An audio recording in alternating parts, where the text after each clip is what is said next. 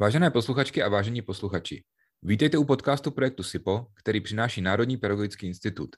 Dnes na téma děti a sociální sítě. Od mikrofonu vás zdraví Václav Maněna. Spolu se mnou je tu Pavel Matějček, odborník na kybernetickou bezpečnost. Pavle, vítám tě. Zdravím Václav tebe a zdravím i vás, naši posluchači. Dobrý den. Ještě než se podíváme na to dnešní téma, které je tak rozsáhlé, že jsme ho nakonec rozdělili do dvou dílů, tak tě poprosím o přehled bezpečnostních aktualit.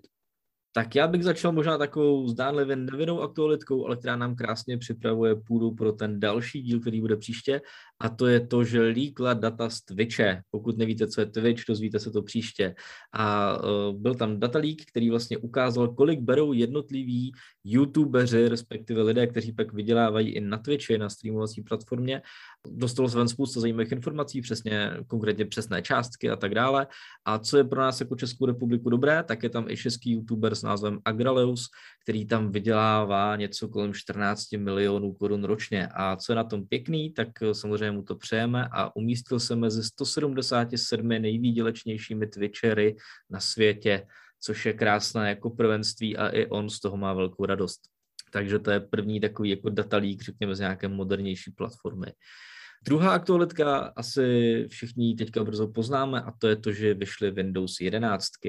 Windows 11 trošku povyšují bezpečnost, zaměřili se na ní, jsou k tomu dohromady i nějaké hezké e-booky vydaný a samozřejmě mají trošku přepracovaný grafický rozhraní a spoustu uživatelů to dost možná nepotěší nebo zase trochu zmate, než Microsoft udělá jako vždy nějaké další vstřícné kroky a nějaké prvky vrátí tam, kde byly, což se dá asi brzo očekávat.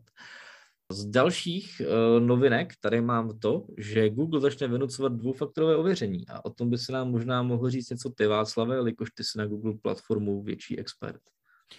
Ano, a ono se to taky týká škol, i když eh, zdánlivě to tak není. Jde o to, že Google se rozhodl, že začne více protlačovat dvoufázové ověřování u soukromých účtů nebo u těch osobních účtů, které, které prostě většina uživatelů má spojené s tím, že mají třeba účet na Gmailu. Tam se to začne postupně vynucovat u účtů, které už jsou na to připravené. To znamená, že třeba ten účet má vyplněný v profilu eh, nějaký záložní telefon nebo je tam eh, e-mail a tak dále. Takže eh, nemůže se stát, že by to vyskočilo na uživatele, který nemá ten účet připravený. Chtěl bych tady směrem ke školám poznamenat, že se to skutečně netýká těch doménových účtů, ale jenom těch soukromých. Ale On to Google vlastně zavádí i kvůli YouTube a kvůli partnerskému programu na YouTube. A to už se škol týká, protože hodně škol má své YouTubeové kanály a ty jsou zřízeny většinou s nějakým právě soukromým účtem. Takže já bych určitě doporučil si tyhle soukromé účty připravit a v ideálním případě zapnout si u nich dvoufázové ověřování ručně a dřív, ať vás to potom nepřekvapí. A zrovna u YouTube kanálu školy je to, bych řekl, povinnost v každém případě. Já bych pak měl jenom krátkou poslední novinku a ta navazuje vlastně, připravuje nám půdu pro dnešní téma. A to je vlastně o tom, že bývalá zaměstnankyně Facebooku vypovídala před americkým senátem a vlastně potvrdila to, co se ví už jakoby dávno. A to je to, že Facebook si je vědom toho, že jeho fungování poškozuje další lidi, to znamená, že jeho používání není vždy úplně bezpečné. Konkrétně, že Facebook ví a vlastně tím způsobem i podporuje nebo upřednostňuje zisk před tím, aby se choval správně. Facebook ví, že šíří dezinformace, ví, že ty informace, co tam jsou, jsou škodlivé pro děti, ví, že Instagram škodí mladým, protože se zvyšuje nějaké jako riziko sebepoškozování, nějaké syndromy FOMO a další věci, o kterých se budeme dneska bavit. A dokonce ví, že jeho servery byly použity pro nějaký obchod s lidmi a, a nějak v tomhle případě nezasáhl. Takže to bylo docela závažné zjištění, o některých těch věcech se budeme bavit i dnes, takže buďte napřímo. Děkuji ti za krásný úvod k tomu tématu. Dnešním tématem jsou skutečně děti nebo obecně možná mladí lidé a sociální sítě. V tom příštím dílu se budeme věnovat tématu speciálních sociálních sítí, které jsou určeny právě dětem. Ale dneska se budeme věnovat tomu, eh, nad čím mnoho lidí tak jako dělá, že to vlastně neexistuje a to jsou skutečně jako dětské účty eh, a účty dětí, které jsou třeba mladší než 13 eh, let na sociálních sítích, které známe i my dospělí. Jsou to klasicky sociální sítě typu Facebook nebo Instagram a tak dále. Takže když to vezmu ze široka, tak Pavle, jaké jsou podle tebe nejčastější problémy a rizika, na které ty děti mohou narazit, která se těch dětí týkají? Protože nebudeme teďka jakoby pokrytecky tvrdit, že ty děti tam nejsou na těch sociálních sítích. Sice neexistují žádné oficiální průzkumy, ale všichni víme, že ty děti opravdu, a kolikrát jsou to teda bohužel děti mladší, těch 13 let, na sociálních sítích jsou, používají je. Tak co je tam čeká, na co by si měl dát pozor? Ale je to strašně moc a tohle téma fakt jako bude dlouhý, uh, nebo jako dneska to asi úplně dlouhý tolik jako nebude, ale dalo by se to rozvést do několika mnoha hodin, jo. Uh, jsou tam rizika na několika úrovních. První rizika jsou vlastně, řekněme, nějaký psychologický, který pak plynou z toho, že tu sociální síť vůbec používají. Typicky jsme tady před chvílí zmínili ten Instagram. Instagram je vlastně sociální síť, kterou vlastně ty děti, že tam dávají fotky, je tam méně komentářů, víc fotografií, jsou tam videa typu Reels. Uh, Reels je vlastně něco, jako jsou pak jakoby videa na TikToku, jo, tak Instagram se tomu snažil přiblížit. Instagram je hodně populární, nejpopulárnější teda asi jako TikTok, jo, ale Insta je populární třeba i mezi jako dětma, uh, už jako řekně nějakého pubertálního věku a výše, tam je trošku populárnější asi než ten TikTok. A problém je tam takový, že tam vzniká takový prostě jako divný dojem, že vlastně všichni ostatní žijou v ideálním světě a jsou dokonalí. Oni hlavně typicky jako na to se trpí hlavně jako dívky, protože co všude vidí hubený dokonalý holky, který sedí jako na baru, pijou nějaký koktejly, prostě všechno jako je fajn, všichni jsou jako na pláži, všichni si užívají luxus a bohatství. A ono to pak dělá takový dojem, že ty máš vlastně, ty dívky nebo ty vlastně, jako máš pocit, že vlastně ty jsi úplná nicka, jo. Ty jsi nic nedokázal, ty jsi tlustá, ty máš prostě akné, to by se děti smějou, ale vlastně tomu tvýmu oblíbenému influencerovi, prostě ten si žije svůj dokonalý život, jo. Vlastně proto jako ideálně nemusel nic dělat a on se prostě má dobře a ty ne. A vlastně to vytváří takový jakoby pomyslný nůžky, jako třeba řešíme jako my teďka, že v době, kdy máš prostě jako spoustu bohatých lidí a spoustu chudých a tak nějak se jako často vytrácí ta střední třída, tak takhle v tom případě to je něco podobného.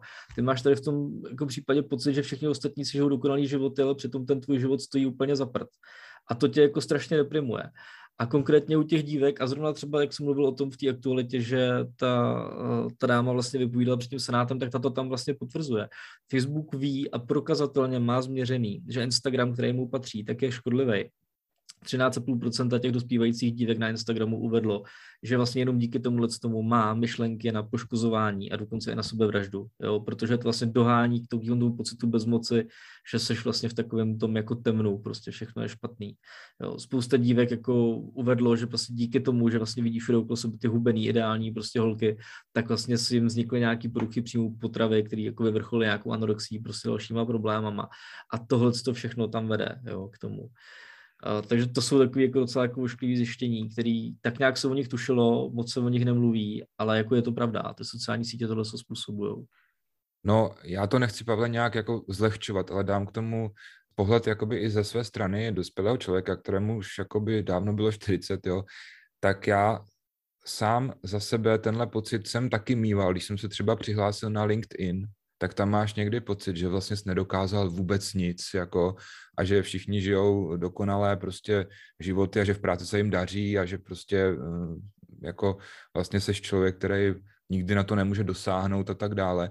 A to není jenom můj pocit. Nedávno s tím vyšel jeden slavný kanadský učitel, kolega, eh, který taky říkal, že v podstatě má jenom z LinkedInu deprese a pocit, že nic nedokázal. Přitom je to youtuber, který pomáhá stovkám tisícům učitelů. Takže tohleto, když eh, mluvíš o těch dětech, tak si myslím, že na ně to dopadá jako tisíckrát hůře.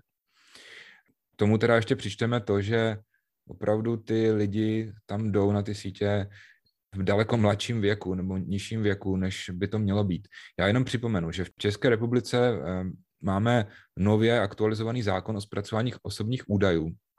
A přímo paragraf 7 hovoří o tom, že vlastně ta věková hranice pro udělení souhlasu, kdy to dítě může udělit souhlas ke zpracování osobních údajů v souvislosti s nějakou nabídkou informačních služeb, což je třeba typicky účet třeba na Google nebo na Facebooku, tak je 15 let pro nás. Jo? Není to ani těch 13, se kterými se třeba setkáváme v podmínkách těch služeb. Takže náš zákon říká 15 let.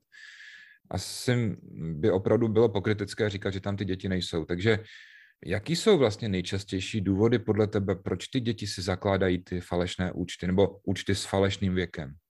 Ale určitě, určitě to nějaký pocit, jakoby, že ty děti nechtějí být sociálně vyloučený. Jo? Představ si typickou situaci, prostě, kdy máš dítě kolem já si myslím, že lidi na socky, nebo děti na socky, nebo myslím si, tak nějak vím, a z průzkumu to vyplývá, mám to z vlastní zkušenosti, kde mám teďka 8 syna a nějaký synovce ve větším věku, uh, tak to vlastně vychází tak, že ty děti začnou mít zájem o to být na nějakých sociálních sítích kolem jako 9., 10., 11. roku, to je v tom období. Jo, do té doby je to tak nějak jako mý, zajímá je vlastně sledování videí na YouTube a takovéhle věci.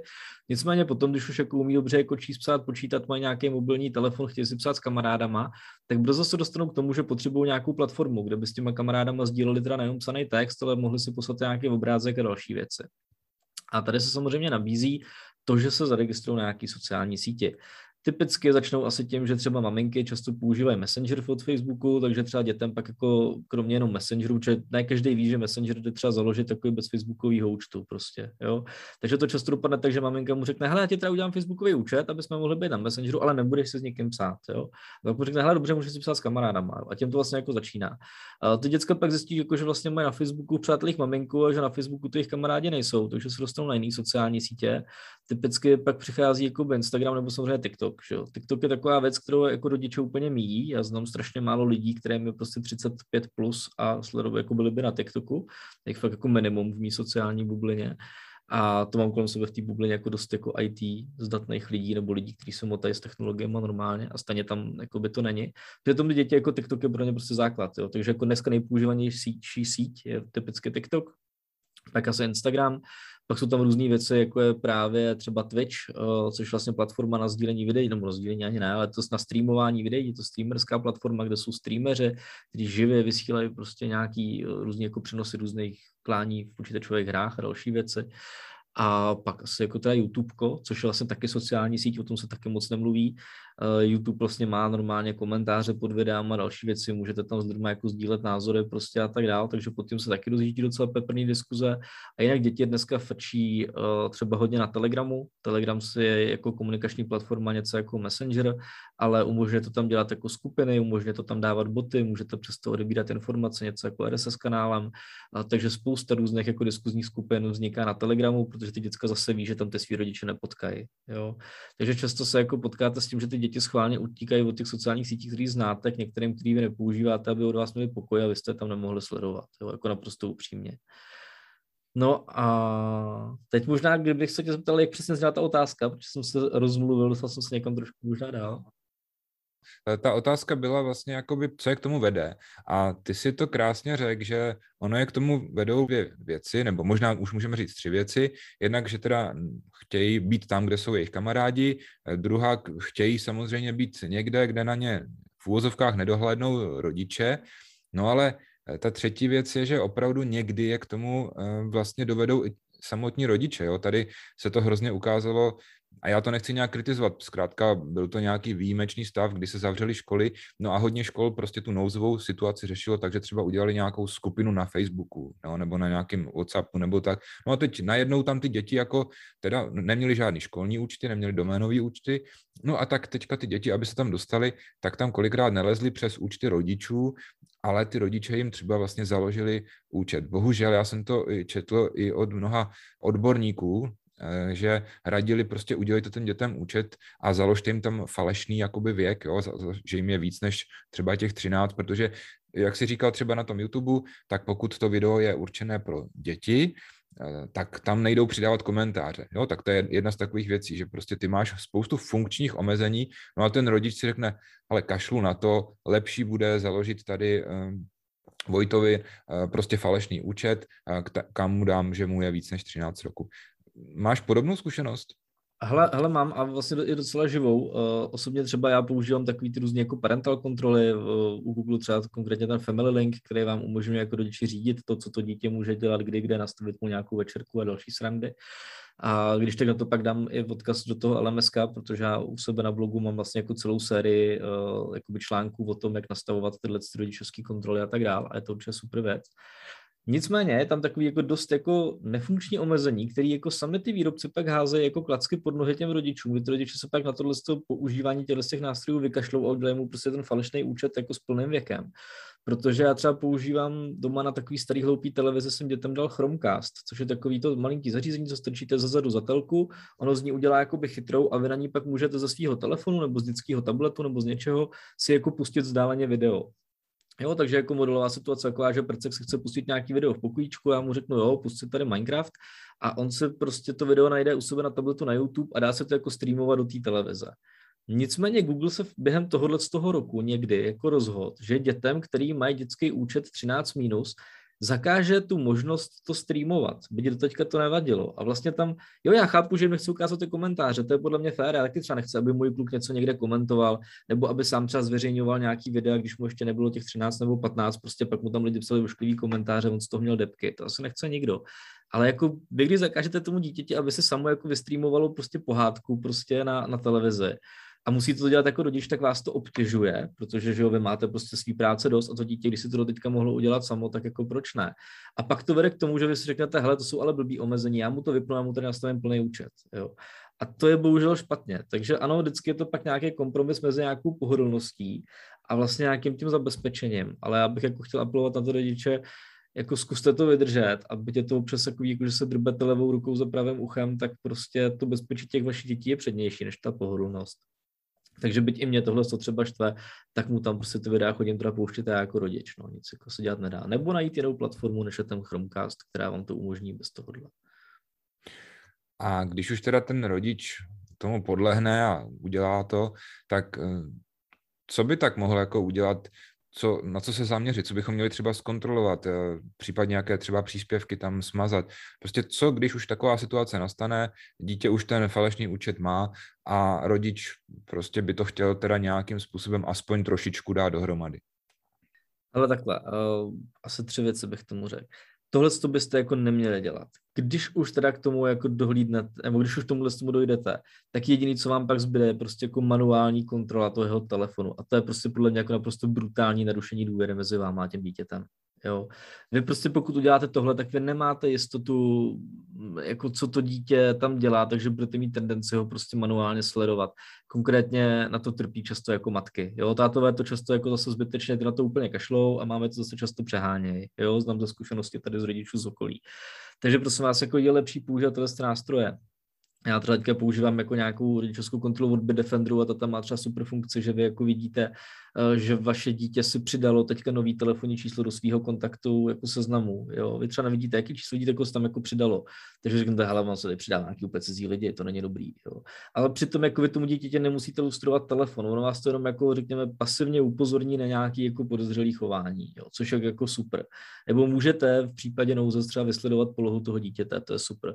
Ale pokud dáte tomu dítěti na tím telefonem jako plný práva, tak tyhle ty věci on si může vypnout, on je většinou odinstaluje, že jo, prostě další věci, takže vám, abyste to mohli jako kontrolovat a to dítě ne, vlastně není v tu chvíli nějak omezený, může si tam dělat jako co chce na všech těch sociálních sítích a aplikacích, tak vám pak už zbyde jenom prostě to koukat mu do telefonu.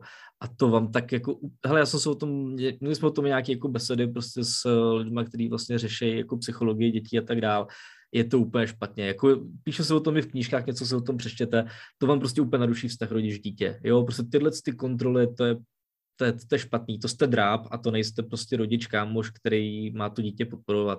To jste někdo, kdo mu prostě dělá restrikce z té STBák. Jo, to není dobrý. Je to pak role rodiče, který prostě automaticky nevěří tomu dítěti a to dítě to velice dobře jako takhle vnímá. Přesně, přesně toho vlastně stavíš vlastně do takové jako presunce viny, jo, to je věc, kterou by si sám nechtěl zažít. Představ si, že jsi v práci a tvůj šéf to přistupuje jako s tím, že, že jako spíš jako něco schválně děláš špatně a snažíš se škodit, než že se snažíš jako pracovat dobře. Tak to je vlastně jako úplně to samé. To bys prostě nechtěl a to dítě to nechce taky, takže nad tím se určitě zamyslete. Je to v principu určitě to samé, to souhlasím eh, s tím rozdílem, že to dítě je na to daleko méně připravené a daleko méně odolné vůči té situaci. No a hůř to snáší určitě. Přesně tak. Napadá mě k tomu taková ryze technická věc. Když už se teda tohle stalo, jde ten účet potom aktualizovat, jako jde ten věk změnit u těch různých platform? Máš tím nějaké zkušenosti? Jak kdy, jak kde a většinou dost blbě, když to, když to jako shrnu. Jsou platformy, u kterých to téměř jako nejde pokud má to dítě třeba Google účet, tak tam změnit mu jako věk už potom je dost složitý, Dokonce si myslím, že už mi to snad jako teďka nešlo, že jsem něco chtěl jako posunout jako o rok, aby mohl hrát nějakou hru, nešlo to. To samý byl obrovský problém to třeba řešit jako u PlayStationu, kde prostě máte dětský účet, který prostě, jak, jakmile se jednou vytvoří, tak eh, ten věk už jako nezměníte, jo, aby se s tím právě nedalo hejbat, takže pokud vaše dítě je mu, já nevím, 12 a chce hrát Fortnite, který je o 13, tak prostě má rok smůlu a musí si počkat. A v moment, jako u některých účtů je vám to jedno, pokud na to nemáte nic nakoupeného, pokud jste mu na ten PlayStation účet zrovna jako nakoupili hry v hodnotě už třeba jako 10 tisíc za ty roky, tak jako se vám to úplně rušit nechce kvůli tomu věkovému omezení, jo. takže pak to stejně jako končí, takže se to rodiče snaží různě obcházet zakládáním dalších profilů. No a tím bych se dostal jako k věci, kterou jsem chtěl zmínit předtím. V momentě, kdy to dítě už jako tam nemá nějaký ten parental control, něco podobného, a, a nebo v momentě, kdy na to dítě přijde, jakože na to přijde velmi záhy, tak ono se začne zakládat své vlastní tajné profily. Jo? Takže to dítě v momentě, kdy se jako naučí psát a naučí se vyplnit registrační formulář, tak vlastně si udělá falešný profil, a dostanete se do fáze, kdy vy třeba mu kontrolujete ten telefon jako dráp, přičemž vás teda důsledně jako varuju a nedělejte to, ale prostě to dítě, pokud ty sociální sítě zná líp jak vy, tak ví, jak si tam prostě udělat druhý profil, ví, jak si je přepínat, tak aby vy jste to na první dobrou nevěděli. A třeba upřímně spousta jako známých, který používají Instagram jako kamarádky v mém věku, tak jako neví, že tam můžete mít dva profily a velmi snadno je přepnout tím, že dvakrát ťuknete jako na obrázek toho obličeje vpravo dole. Jo? Takže takže pak se dostanete do fáze, kdy to dítě má jeden profil pro rodiče, kde jsou jako hodní slušný, pak jeden profil pro spolužáky, kde jsou jako ostřejší a rebelský, a pak třetí profil na flirtování. Jo. Takže jo, a pak samozřejmě plus jako to může ještě růst. Jo. No a ten vztah dítě a rodič jde na horší úroveň potom. Ale to je možná věc, jako my budeme mít teďka spoustu materiálů a věcí, o kterých se teďka nebavíme v tom našem eh, LMSku, nebo v tom našem e-learningu, kde bude vlastně spousta mých myšlenek, který jsem jako tak nějak jako sepsal. Uh, a tam budou i pak odkazy jako na nějaké další články, takže zase ještě jako mrkněte, to jsou téma jako je fakt rozsáhlý a byli bychom tady hodiny, jo. my se snažíme zhustit do nějaký ty naší půl hodinky, i tak možná trošku přetáhneme, ale a to už právě trošku přetahujeme. Pavle, máš stoprocentní pravdu. Ono je to neuvěřitelně rozsáhlé téma, které má několik rovin. Já jsem proto strašně rád, že se s námi o ty zkušenosti dělíš a že se s námi i dělíš z pozice eh, jednak rodiče a jednak jako eh, člověka, který se zajímá i o děti svých kamarádů a známých. Já ti za to moc děkuju. Eh, připomínám, že ty detailní všechny tvé pohledy jsou opravdu součástí toho našeho e-learningu. No a my se tomuto tématu budeme věnovat ještě příště. Já bych možná ještě, než mě utípneš, jo, možná načal poslední věc, ještě jenom jako tři minutky mi zkuste dát a pak to típnem. Uh, prosím vás, abych ještě zmínil věc, o který se jako úplně nemluví prostě a na těch sociálních sítích a to je takzvaný FOMO. Uh, dost často to možná uvidíte v nějakých článcích, jo. Čím my příštím tématu si k tomu asi nedostaneme, tak jestli můžu vás slavit, tak bych to jenom nakous ještě teď. Jo. My jsme totiž dneska, Pavla, se nedostali ke slovíčku týdne. Tímto jsem demokraticky určil, že slovíčkem týdne je FOMO. Tak prosím tě, Pavle, co to je? Prosím vás, FOMO je takzvaný fear of missing out. Jo? Je to zkrátka jako toho, toho slovního spojení. A ve zkratce to znamená jako strach z toho, že o něco přijdete. Uh, sociální sítě fungují podobně jako heroin. Jo? V momentě, kdy prostě jste závislí na drogách a jste třeba na odvykačce a tu drogu uvidíte, tak prostě jako okamžitě jdete do takzvaného relapsu, že začnete znova užívat, protože jste viděli teďka tu drogu a okamžitě máte chuť si to bouchnout. A sociální sítě mají v sobě nebo vyvolávají ve vás úplně stejný pocity. Jako fakt je to vědecky změřený, že to vás vyvolává úplně stejný pocity jako závislost na drogách nebo alkoholu. A Funguje to zhruba tak, že v momentě, kdy vám pípne telefon a ukáže se vám, že vás někdo označil třeba na Facebooku, tak ve vaší mysli se prostě spustí jako algoritmus nějakých jakoby myšlenek, který říká, hele, on někdo označil, co tam asi chce, kdo mě označil, je to někdo, kdo mě zajímá, bla, bla, bla, a už to jede a vám to prostě nedá a musíte to otevřít. A ty děti prostě v momentě, kdy jsou na těch sociálních sítích, tak jsou tomuhle tomu tlaku vystavený. A upřímně, spousta rodičů spadla do syndromu FOMO prostě. Když vám v 7 večer pípne e-mail od šéfa, já neznám člověka, co by to neotevřel. To chce jako fakt velký sebeovládání, říct si, hele, prdím na to, pracovní doba mi začíná zítra v 8 ráno, do té doby mě to nezajímá prostě. Jo, mám teďka volno, mám se věnovat dětem. Ne, otevřete to a strávíte u toho hodinu prostě. Jo. Spousta rodičů spadla do té pasti. A teď se vemte, že vy jako dospělí lidi tomu neumíte odolat. A jak to asi funguje na ty děti? To je prostě mordor. Takže prostě, prosím vás, FOMO je zlo, dávejte si na to pozor. Já dám odkaz na tyhle ty články, kde se to rozbírá víc. A ideální způsob, jak se tomu vyhnout, je to povypínat si všechny notifikace na ty sociální sítě. Jo? Sociální sítě můžou být dobrý sluha, ale jsou hlavně zlej pán. Takže na to myslete a dávejte se na to pozor. Tak eh, lepší závěr už jsem si asi nemohl ani představit. Pavle, já ti děkuji, loučím se s tebou a loučím se i s našimi posluchači. Taky děkuji, mějte se hezky a nepropadněte sociálním sítím jako drogám. Díky a nashledanou. Tento podcast vám přinesl projekt SIPO, na jehož financování se podílí Ministerstvo školství, mládeže a tělovýchovy a Evropská unie.